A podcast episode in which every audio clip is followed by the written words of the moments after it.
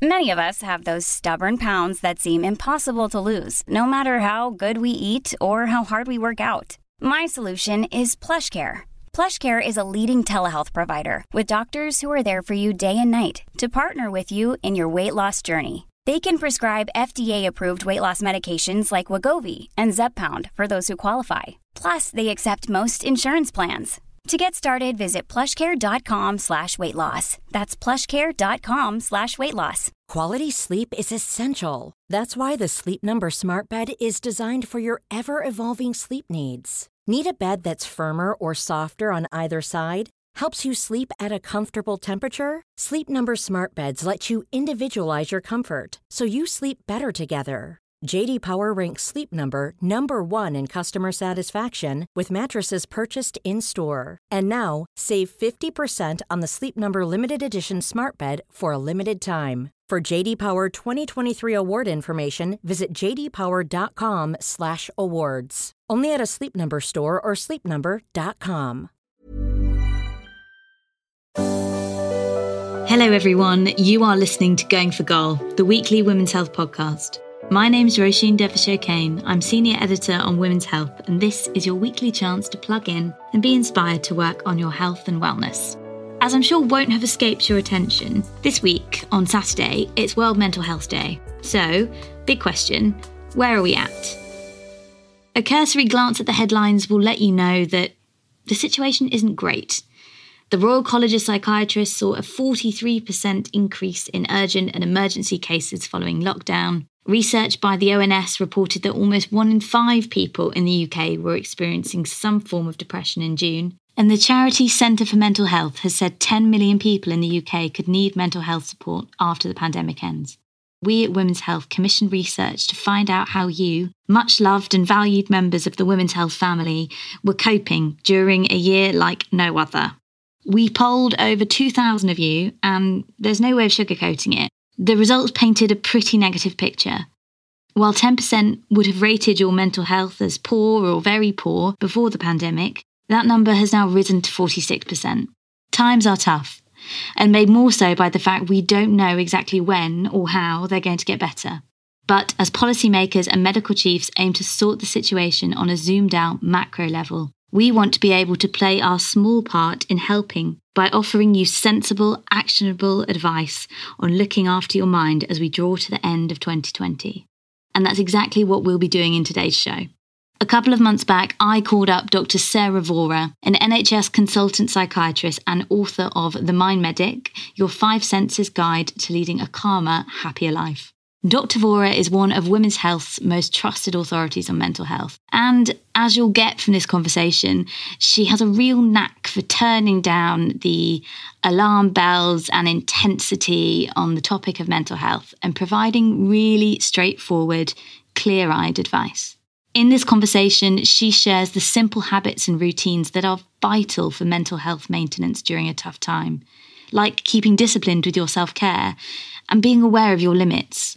But she also discusses what to do if you are one of those people whose mental health has slipped to the point where you're not coping and you need to seek extra support. I really do hope you find it useful. Dr. Sarah Vohra, welcome to Going for Goal. Hello, thank you for having me. So, Sarah, you're a consultant psychiatrist in the NHS, but in your new book, you really showed that you've got this pretty holistic approach to promoting good mental health. How would you kind of sum up your philosophy to treating poor mental health, and, and how did you arrive at that viewpoint? So, I think there's often a misconception that psychiatrists, all we do is prescribe medication, but actually, there is a whole focus on sort of whole body mental health and actually you know it's it's all well and good um, prescribing medication to help with low mood but actually it's the therapy work alongside that. It's maybe the family work or it may be encouraging people to make small changes in their day to day their working lives that really helps optimize how they feel. So i really wanted to bring some of the clinic room into a book that was really accessible for people so that they can start to make some small simple changes to feel calmer and happier. Yeah. And Wow. I mean, we've spoken, so Sarah and I have spoken across all platforms very frequently for I think the past three years. So yeah. we've spoken about mental health a lot and across the full spectrum. Um, I'm so pleased to have you on the show because I can't think of a time when we have needed sensible, actionable, kind of evidence based advice more. Would you agree? Absolutely. I think what's really interesting about this time, and certainly what I'm seeing, is that people that would say that they normally don't struggle with their mood or they don't normally struggle with anxiety have found over the last few months that they're experiencing these you know, different range of emotions than they're used to. And suddenly, you know, they are aware that perhaps there's more that they could be doing to help optimize how they feel. Um, because I think there can often be a misconception that um, mental illness is kind of the severer end of the spectrum. And that's the, the bit that we tend to hear a lot about in the media um, or when we think about um, professions such as psychiatry. But what I wanted to really um, sort of hone in on was the fact that we all are affected by a whole spectrum of emotions on a daily basis. And that is normal. Um, but actually, at what point does it tip into um, an area where it starts to affect our everyday? So it starts to affect our ability to look after ourselves or our ability to engage with our friends or perhaps even our working lives. And that's what I really want to empower people to do is to think there's things that I can do to help make myself feel less anxious, a bit happier. But at what point do I need to call on other people to help support me?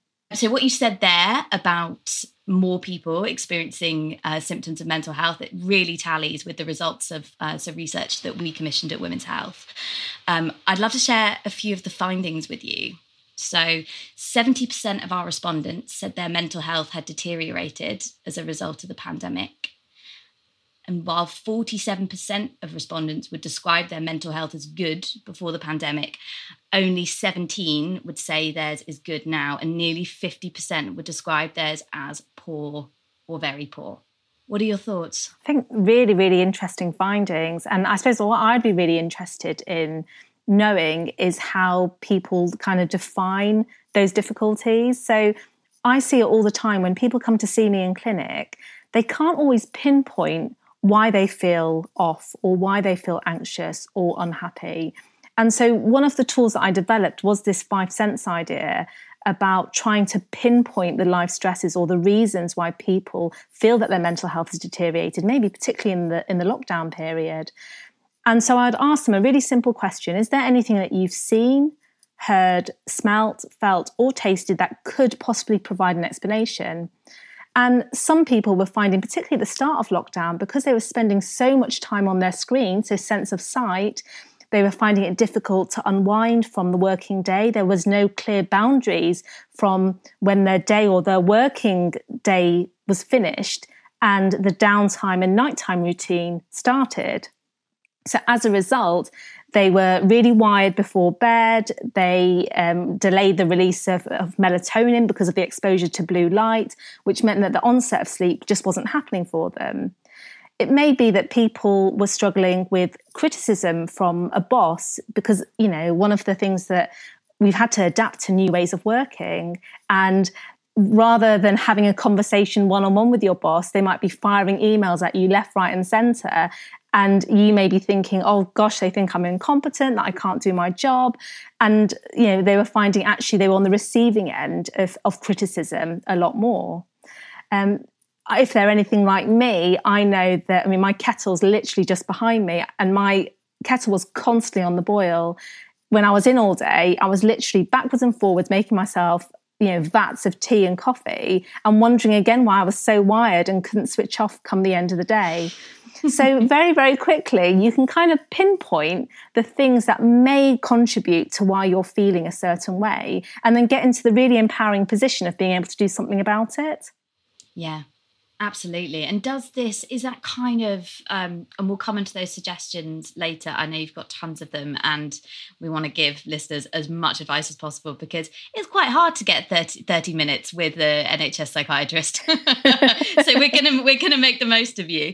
Um, but before, so these findings that we, uh, so that, that we found, which are pretty negative, is this tallying with what you are seeing from your patients? I think obviously it's difficult in the sense that a lot of the patients that I see were with me prior to the lockdown period. But certainly, because I tend to work with the younger um, generation, we're finding a lot of young people coming through with anxiety about returning to school and what that might mean. Um, and in other areas, you know, there's lots of parents that have had to juggle, you know, homeschooling, jobs. People have lost jobs. People have had to grieve during this time. So actually, all those findings, I don't think are altogether surprising. Um, but I think what's really important is to, to normalize that.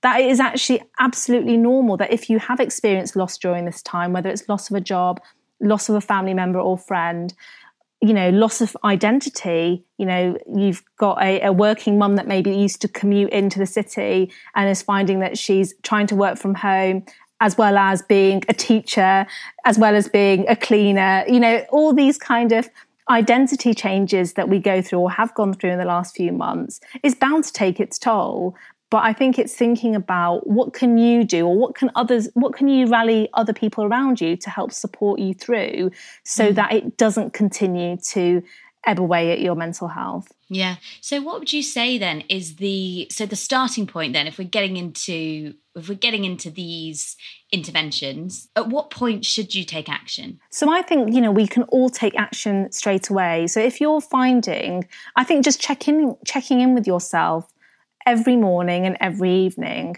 and asking yourself how, how you feel in yourself.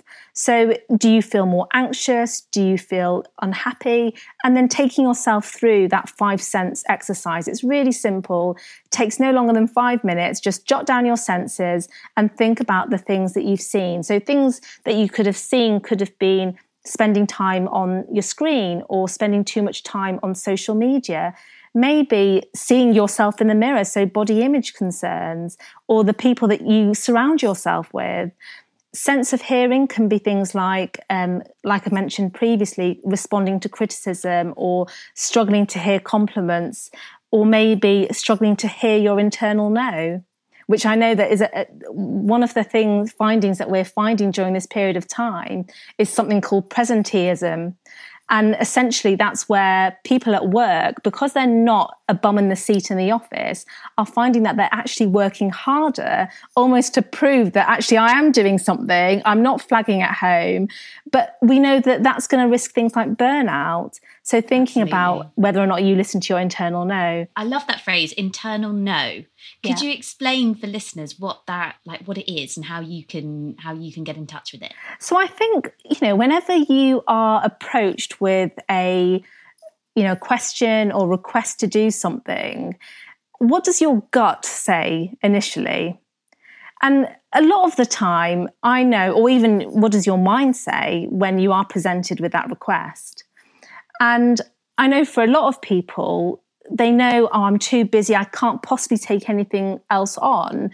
But that seems to be overpowered by this worry that they're perhaps going to let someone down, or that someone may be angry, or that the opportunity will pass them by and go on to someone else.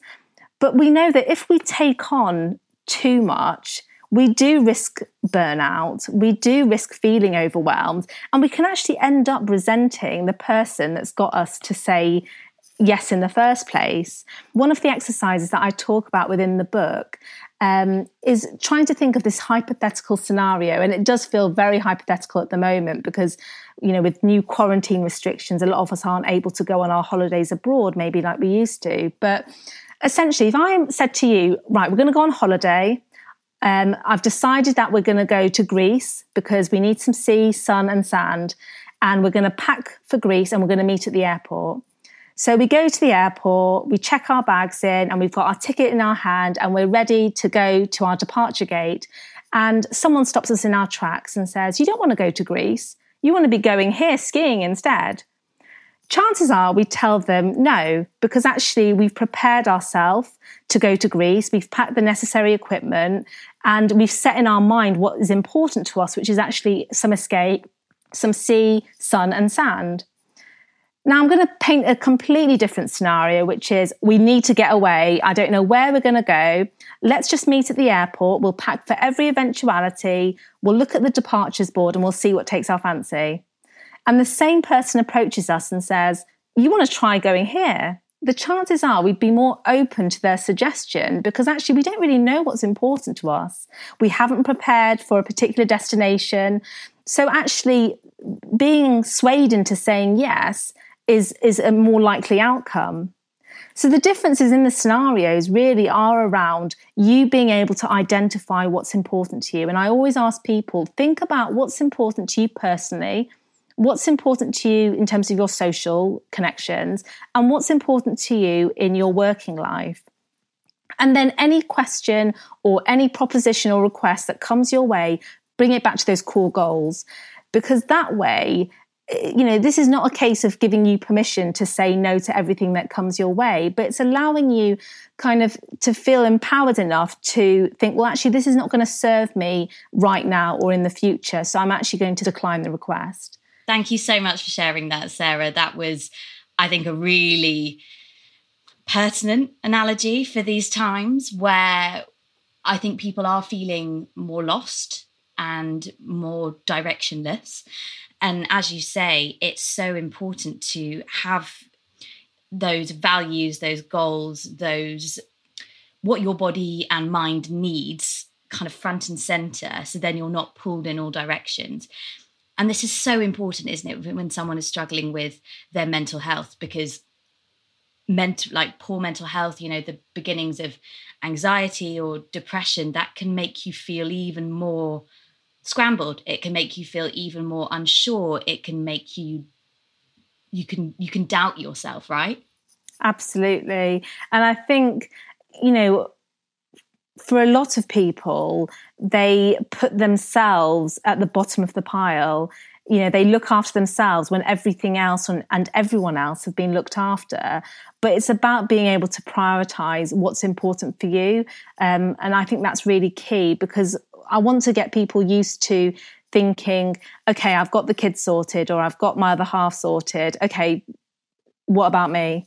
And, rather than if I have time, I'll come back to me. Yeah, totally. And that sense of, I can imagine this is even, I don't have children, it must be so much more pressing for people that do. But I imagine that you, there's almost this risk that work becomes your thing. And you kind of feel like, okay, right, I've sorted the kids, I've sorted my other half, I've sorted the house. And then it's almost like your time left for you is work. But of course, that isn't time for you Absolutely. It's so true. I feel like you're speaking to, you know, to me personally, because I know that my downtime invariably is me firing up a laptop and doing some work. But actually, mm. that's probably not downtime in the true sense of the work. It's fine if I'm feeling inspired or I'm able to, to get on and do things and I'm enjoying it. But sometimes there's things that just have to be done.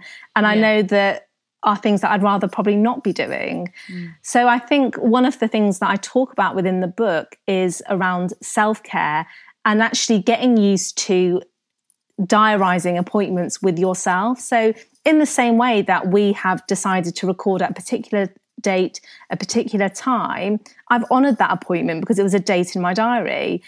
In the same way, actually think each day allowing yourself 20 30 minutes. You know i'm not saying to cut carve out an entire day because i know for a lot of people that's not realistic but at least being able to set aside 20 30 minutes off you time and schedule that whether it's you know if you're old school like me and like a pen and paper diary or whether or not you like to just put it in your phone but to make sure it's in there as an appointment that you can't cancel. Mm and I think at the moment the talk about self care, I think it it's almost a, it's a term that it felt buzzy for a while, and I think sometimes people can roll their eyes at it a little bit and think that it maybe sounds a little bit cliched or a bit self indulgent, but I think really since the pandemic and and this is what is totally borne out in our research but also in the many other studies that are coming out right now that are pointing towards a second pandemic of mental health issues I think what that has, what this has really shown is that those,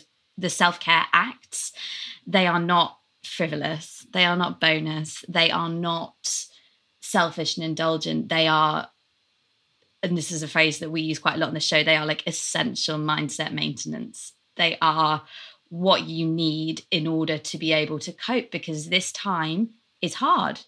And if you weren't functioning suboptimally in some way, that would be quite strange. Or if you weren't feeling weird, that would probably be quite strange. would you agree? Absolutely. And I think also there's this misconception that self care has to cost money, that it has to be buying into the latest expensive wellness trend. It's not that at all. Self care is something that you do purely for yourself.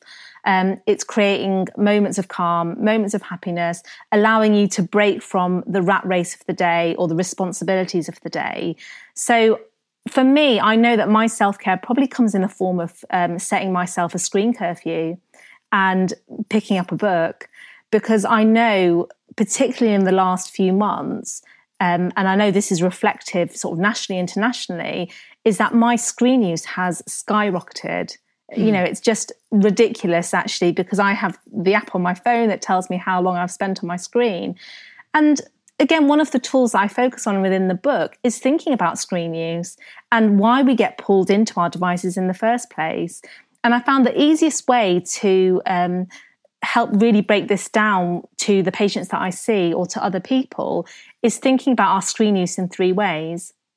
So, firstly, there's a non negotiable. So, us recording as we are doing is non negotiable because, in order for you to produce a podcast, we do need to be connected to a screen, connected to some form of technology. That is an, a non negotiable. Other non negotiables could be filling in a tax return or maybe texting a friend ahead of a lunch date. Things that you have to do that rely on the use of a screen.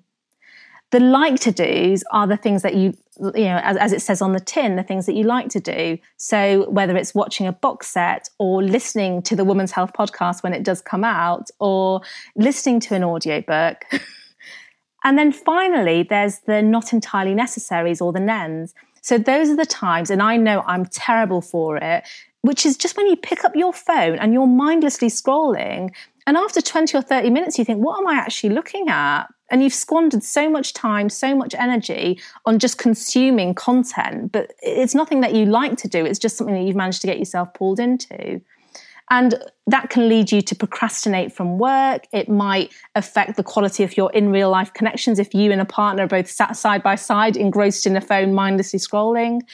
So, the, the best way to kind of go about your day, I find, to help reduce your screen time is thinking every time you reach for your phone or push the lid back on your laptop, ask yourself, is this a non negotiable? Is the act that I'm going to do absolutely non-negotiable. It absolutely needs requires me to use a screen. Is it something that I like to do? Or am I going to actually enter a not entirely necessary? And if it's a not entirely necessary, what I suggest to people is setting a time in your day, 30 minutes to an hour, of when you can do those not entirely necessary scrolls. So when you find yourself picking up your phone, you think, oh, actually, I'm going to go into the not entirely necessary and it's going to take me away from my work or it's going to take me away from being able to have an in real life connection with my partner or with my child. I'm going to come back to this at six o'clock because six o'clock is my curfew when I can do the mindless scrolling. Yeah. And then return to the activity that you're doing. And actually, what you'll find is that you'll get more and more adept at picking up that phone and knowing when the screen use will or won't serve you. And it won't impact those personal um, sort of the attention to self care or maybe your working life or social connections in the way that it has done previously. And more than that, we know that screen use can impact sleep if we're exposed to it for too long during the day. Absolutely. So you're it's almost like then you're making space between that we were joking before weren't we about phones going off in on when you're watching the news and you have almost like a Pavlovian response and you go, oh, it's my phone, like I must, or you see the Instagram app on your phone, other, you know, photo sharing apps are available.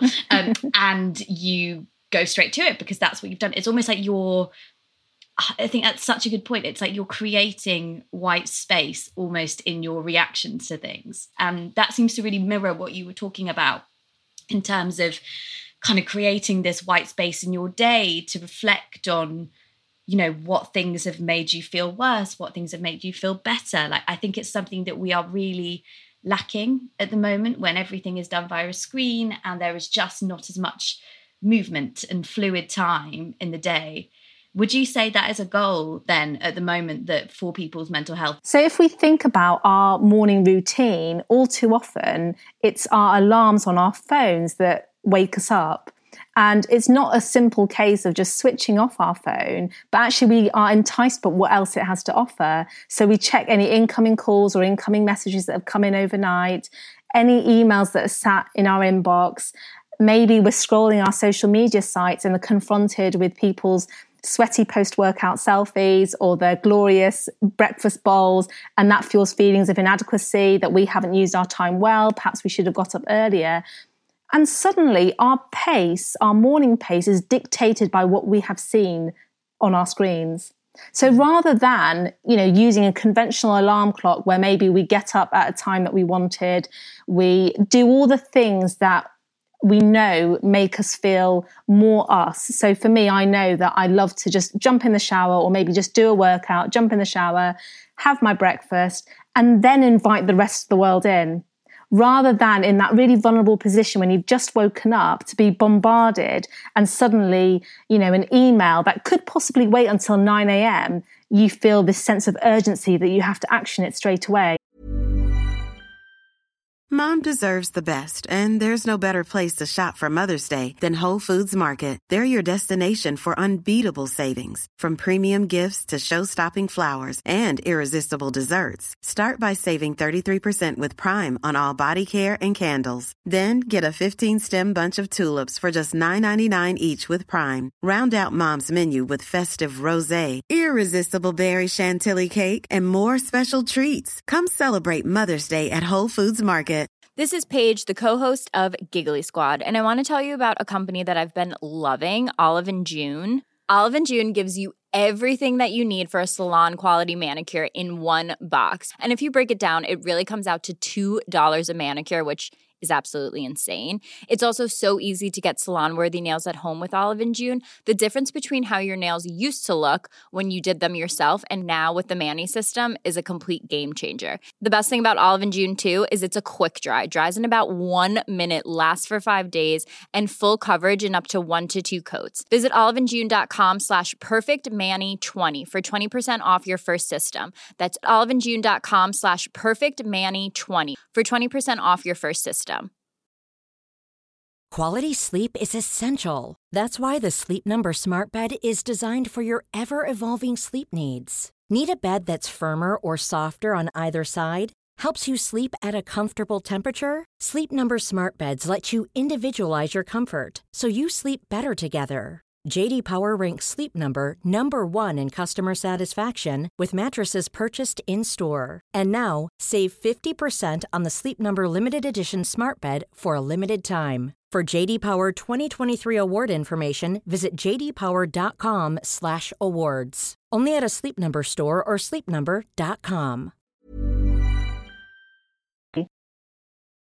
And you've got that cortisol spike because and this is something that I find really interesting as well like when we when we're having this so much communication over email your brain's got such a negativity bias doesn't it so probably maybe something that your boss fired off in, in a rush at 6:30 p.m. last night that you read first thing, you're probably going to interpret it as far I don't know, far shadier or far more stern than it actually is. Absolutely. And if you think about that email that comes through from your boss, you think, oh, they they must want an instantaneous reply because we're all so much more contactable and reachable. And anything that you do that morning suddenly is guilt ridden because I haven't actioned that email. So I can't afford to spend longer in the shower than perhaps I would like to. Or I can't have a leisurely coffee because I need to action this email. So the whole morning pace just goes up in the air and is completely dictated by an inanimate object by by your screen by an email so what i would say is dedicate that first 30 minutes to an hour no screens, do what you need to do to make you feel better prepared to to cope with the day ahead. Yeah. And coping with the day ahead in an altered environment where you're probably you probably are going to be a bit emotional. You probably are going to be slightly less resilient. We're in altered circumstances. It's a weird, weird time. Absolutely. And I think I was hearing a lot of that in the start of lockdown is suddenly people's usual routines just completely upheaved overnight. And again, one of the simple tools that I developed was around this idea of being prepared for the day ahead. So at the start of the day, maybe using your sort of screen free morning to do this, doing it over your morning coffee, a pen, paper, plan your day. Think about the things that you want to do that day. R is routine. So even if you don't have a job to go to, or even if you're not having to get up to get the kids to school, think about how you can make a clear distinction between your daytime routine and your nighttime routine. So whether it's getting showered and even putting on a fresh pair of activewear or a fresh pair of loungewear, but something that sets apart kind of the, the nighttime coming to an end and the day starting. And actually, having that semblance of a routine is so important for things like our mood, our focus throughout the day, and also our sleep. E is about exercise. And I'm not saying that everyone has to do a 30 minute HIIT session. You know, actually finding something that will just get your heart racing a little bit faster, even if it's going outside, plugging in an audiobook and just, you know, pounding the pavements for 30 minutes. But exercise is so important in terms of the mental health benefits of improving our mood, improving our energy levels, and helping improve our sleep. P is about prioritizing. So a lot of people feel during this lockdown that they have to be busy, that they've got to get X, Y, and Z done. And come the end of the day, would find themselves feeling very disappointed that they hadn't achieved what were quite unrealistic goals in the first place. So, setting yourself maybe three goals that you'd like to achieve that day. A is avoiding media and social media notifications. So, I know very early on in lockdown, I realized that the, the daily death count wasn't serving me. It was just ramping up my anxiety. There's a difference between remaining informed and over consuming information that is such it feels overwhelming. So agree pockets in the day where you're going to check in on the news, but avoid that kind of um, notifications popping up that are just going to ramp up your anxiety. R is about reaching out to friends, colleagues, you know, family members because human connection is so important. And then finally, eating well and keeping hydrated. Um, and also thinking about kind of caffeine consumption if you're someone like me that can be quite vulnerable to its effects. So think about prepare every time you wake up. So pen, paper, plan your day.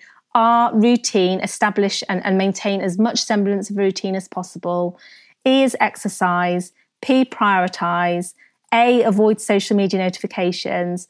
R, reach out to family, friends, and colleagues. And E, eat well and keep hydrated. If you manage to tick that off your list by the end of the day, you're doing very, very well. Yeah, absolutely.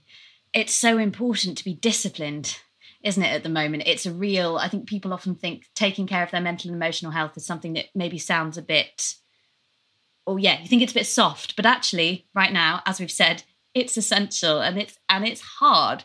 Um so I, something else that came out pretty strong in our survey was people wanted to know what they should do if they are if they do feel like they're struggling. And you know if they could be they could be at the stage where you know they're managing to do all these things and they're still struggling or it's at the point where they feel so rubbish that they are not able to do that workout they're not able to their symptoms are such that they're not able to put in place these healthy habits.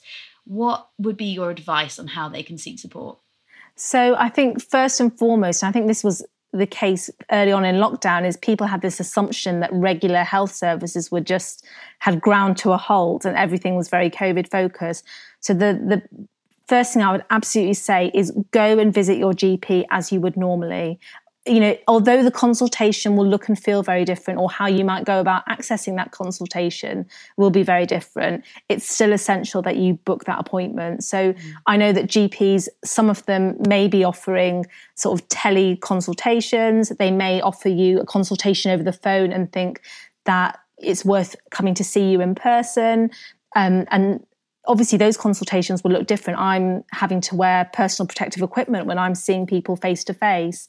So it's just being aware that services haven't changed. There are still services available and to not feel that you're impinging on the health service by reaching out, particularly where your symptoms are affecting your ability to carry out your day to day.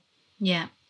And I should say as well that also um, we've done quite a lot of research into this and so often therapists will be sometimes offering discounted sessions. So even if you if you think it is more of an emotional issue and maybe you don't feel like you want to go down the medical route or whatever and you you maybe do have some money to spend um, but not tons there is there's often that option as well and what about there's been some data hasn't there recently that was suggesting that um, prescriptions so of mental health medications have have gone up if someone is feeling bit worried about going on medication or feeling like in some way it makes them a failure for not being able to handle their mental health themselves, what would you want them to know? It's absolutely not about being a failure. And the thing that I would always say is that medication is only part of the treatment option. So when I see young people um, and I prescribe medication, actually, the medication is only a tiny part of the overall treatment package that we provide to them. The the sort of more longer term changes and the improvement is going to come from things like the therapy work that they're accessing or from family work. So I don't want people to assume that if they're on medication, A, that they have to be on that lifelong. Obviously, individual circumstances may vary, but sometimes medication is used where if someone is so severely depressed or so severely anxious, they are not able to engage in the therapy work in a meaningful way because their concentration's poor, they don't have the motivation or energy. They may have more severe symptoms, they may be feeling suicidal and, and very worthless and helpless. So, actually, medication in, in those circumstances are, are crucial to really help lift their mood, improve their energy, improve their motivation and concentration enough to find the therapy work valuable and to be able to take on board the therapy work. So, you know, that there are always, there is always a role for medication. And I don't want anyone to kind of go away thinking if they have been put on medication that it's a sign of failure. I think that is such an important point. I know it's something that I struggled with quite a while from I started taking them in 2015 and it was a real I really battled with the sense that I wanted to sort out my mental health through exercise and eating well and I think I did some sessions of CBT and it didn't really make much difference. And I was really disappointed and it felt like it felt like a failure leaning on a medical option. But actually, and you know, everyone's experience is different, but I'm just sharing in case it helps anyone else. For me, I found that I was so much more able to engage in those healthy habits. So get have the energy, as you say, even to exercise, have the energy to want to reach out with my friends because depression can be so isolating can't it? It can kind of depression and anxiety i have a diagnosis of both so they kind of rear in tandem. They're such nasty conditions because they almost prevent you. so the things that you need to do they almost are pushing those down. It's almost like they stand in the way. Do you know what yeah, i mean? That's such a great way of describing it and thank you so much for being so honest because I think that'll have been a source of comfort for so many people. And I think eh, the the messages around kind of the wellness and well-being space, particularly during lockdown, and particularly on sort of social media platforms such as Instagram, is around I exercise or I eat well for my mental health and kind of pushing that narrative. So imagine someone who is really struggling with their mental health, who's trying those things and it's still not shifting that can really quite fuel feelings of inadequacy, feel, feelings of failure that actually you know, everyone seems to be coping well by this exercise workout or eating this particular diet, yet I'm still feeling the way I do. So I think whilst Instagram can be a great place and a positive place for sort of motivating and inspiring content, I think sometimes it does lean towards this idea that anything that goes against the grain is is not right or someone is doing something wrong by seeking options outside of that space. You're right. There's such a, and it's so much about what we talk about at women's health. You know, there is so much that you can do for yourself and your mental health, especially with like kind of maintenance. I think you can keep your mental health in a good place. Well, many people can keep their mental health in a good place by, you know, taking care of their emotional needs, regular exercise, eating well, investing in their relationships, so important. But, you know, at times when your mental health is poor, you might need you might need something else and as you say it is so important in this moment not to dismiss when you're struggling because you might think oh so many people have it worse than me, for example. I've still got a job, people are getting laid off. You know, I, none of my family have caught the virus, but actually, your concern and your struggle right now is the most important thing for you. And that is what absolute that is what you absolutely need to prioritize. Yeah. And i think it's just about kind of shelving what works for other people. And if if you're finding that that is not serving you it's thinking well actually maybe this is something that i could come back to when my mood is in a better better place. Yeah absolutely. And so on that point what would you want someone who is struggling right now what would you what would you most want them to know? I suppose it's thinking about again that you know as i mentioned earlier is that we're all going to be experiencing a broad range of emotions. It's a really unsettling time and that's bound to throw up feelings of um, inadequacy feelings of guilt that we should be doing more or less feelings feeling of anxiety or, or low mood or, or, or struggling to manage the day to day. But it's at what point does that tip into affecting all areas of your life? So your ability to look after yourself if you've got children your ability to look after your children or to um, affecting kind of social connections or your ability to work. I think at that point i'd be asking people that they need to seek support from from elsewhere and that would often for the most people if you're listening from the uk would be the gp as your first point of contact yeah fantastic okay dr sarah Vohra, it was such a pleasure to talk to you. And um, Dr. Sarah Vohra's book, The Mind Medic, is out now and published by Penguin Life. Sarah, thank you so much for coming on Going for Goal. Thank you for having me. Thank you so much to all of you for listening. Um, remember, if you are struggling with any of the issues raised, please, please do remember to seek help. You are very much not alone. We've included some trusted numbers, emails, and other resources within the show notes. And remember, we are here to help you improve your health and wellness. So, whatever it is you want our experts help with, be it skincare, nutrition, fitness, or indeed mental health, let us know by either sending us a direct message on Instagram, we're at Women's Health UK, or shooting us an email on women's health at womenshealthmag.co.uk, putting going for goal in the subject line. That's all from us. We'll be back as always with another episode next week. Until then, and I really mean it, take care of yourselves. Goodbye.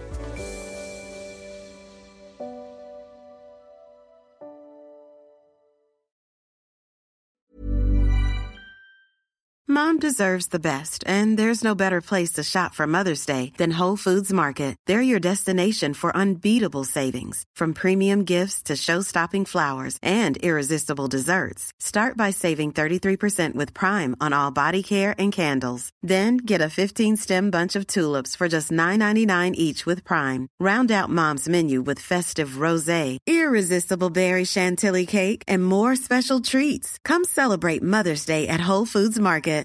Hi, I'm Daniel, founder of Pretty Litter. Cats and cat owners deserve better than any old fashioned litter. That's why I teamed up with scientists and veterinarians to create Pretty Litter. Its innovative crystal formula has superior odor control and weighs up to 80% less than clay litter. Pretty Litter even monitors health by changing colors to help detect early signs of potential illness. It's the world's smartest kitty litter. Go to prettylitter.com and use code ACAST for 20% off your first order and a free cat toy. Terms and conditions apply. See site for details. Hey, it's Paige DeSorbo from Giggly Squad. High quality fashion without the price tag? Say hello to Quince. I'm snagging high end essentials like cozy cashmere sweaters, sleek leather jackets, fine jewelry, and so much more. With Quince being 50 to 80% less than similar brands. And they partner with factories that prioritize safe, ethical, and responsible manufacturing. I love that. Luxury quality within reach. Go to quince.com slash style to get free shipping and 365 day returns on your next order. Quince.com slash style.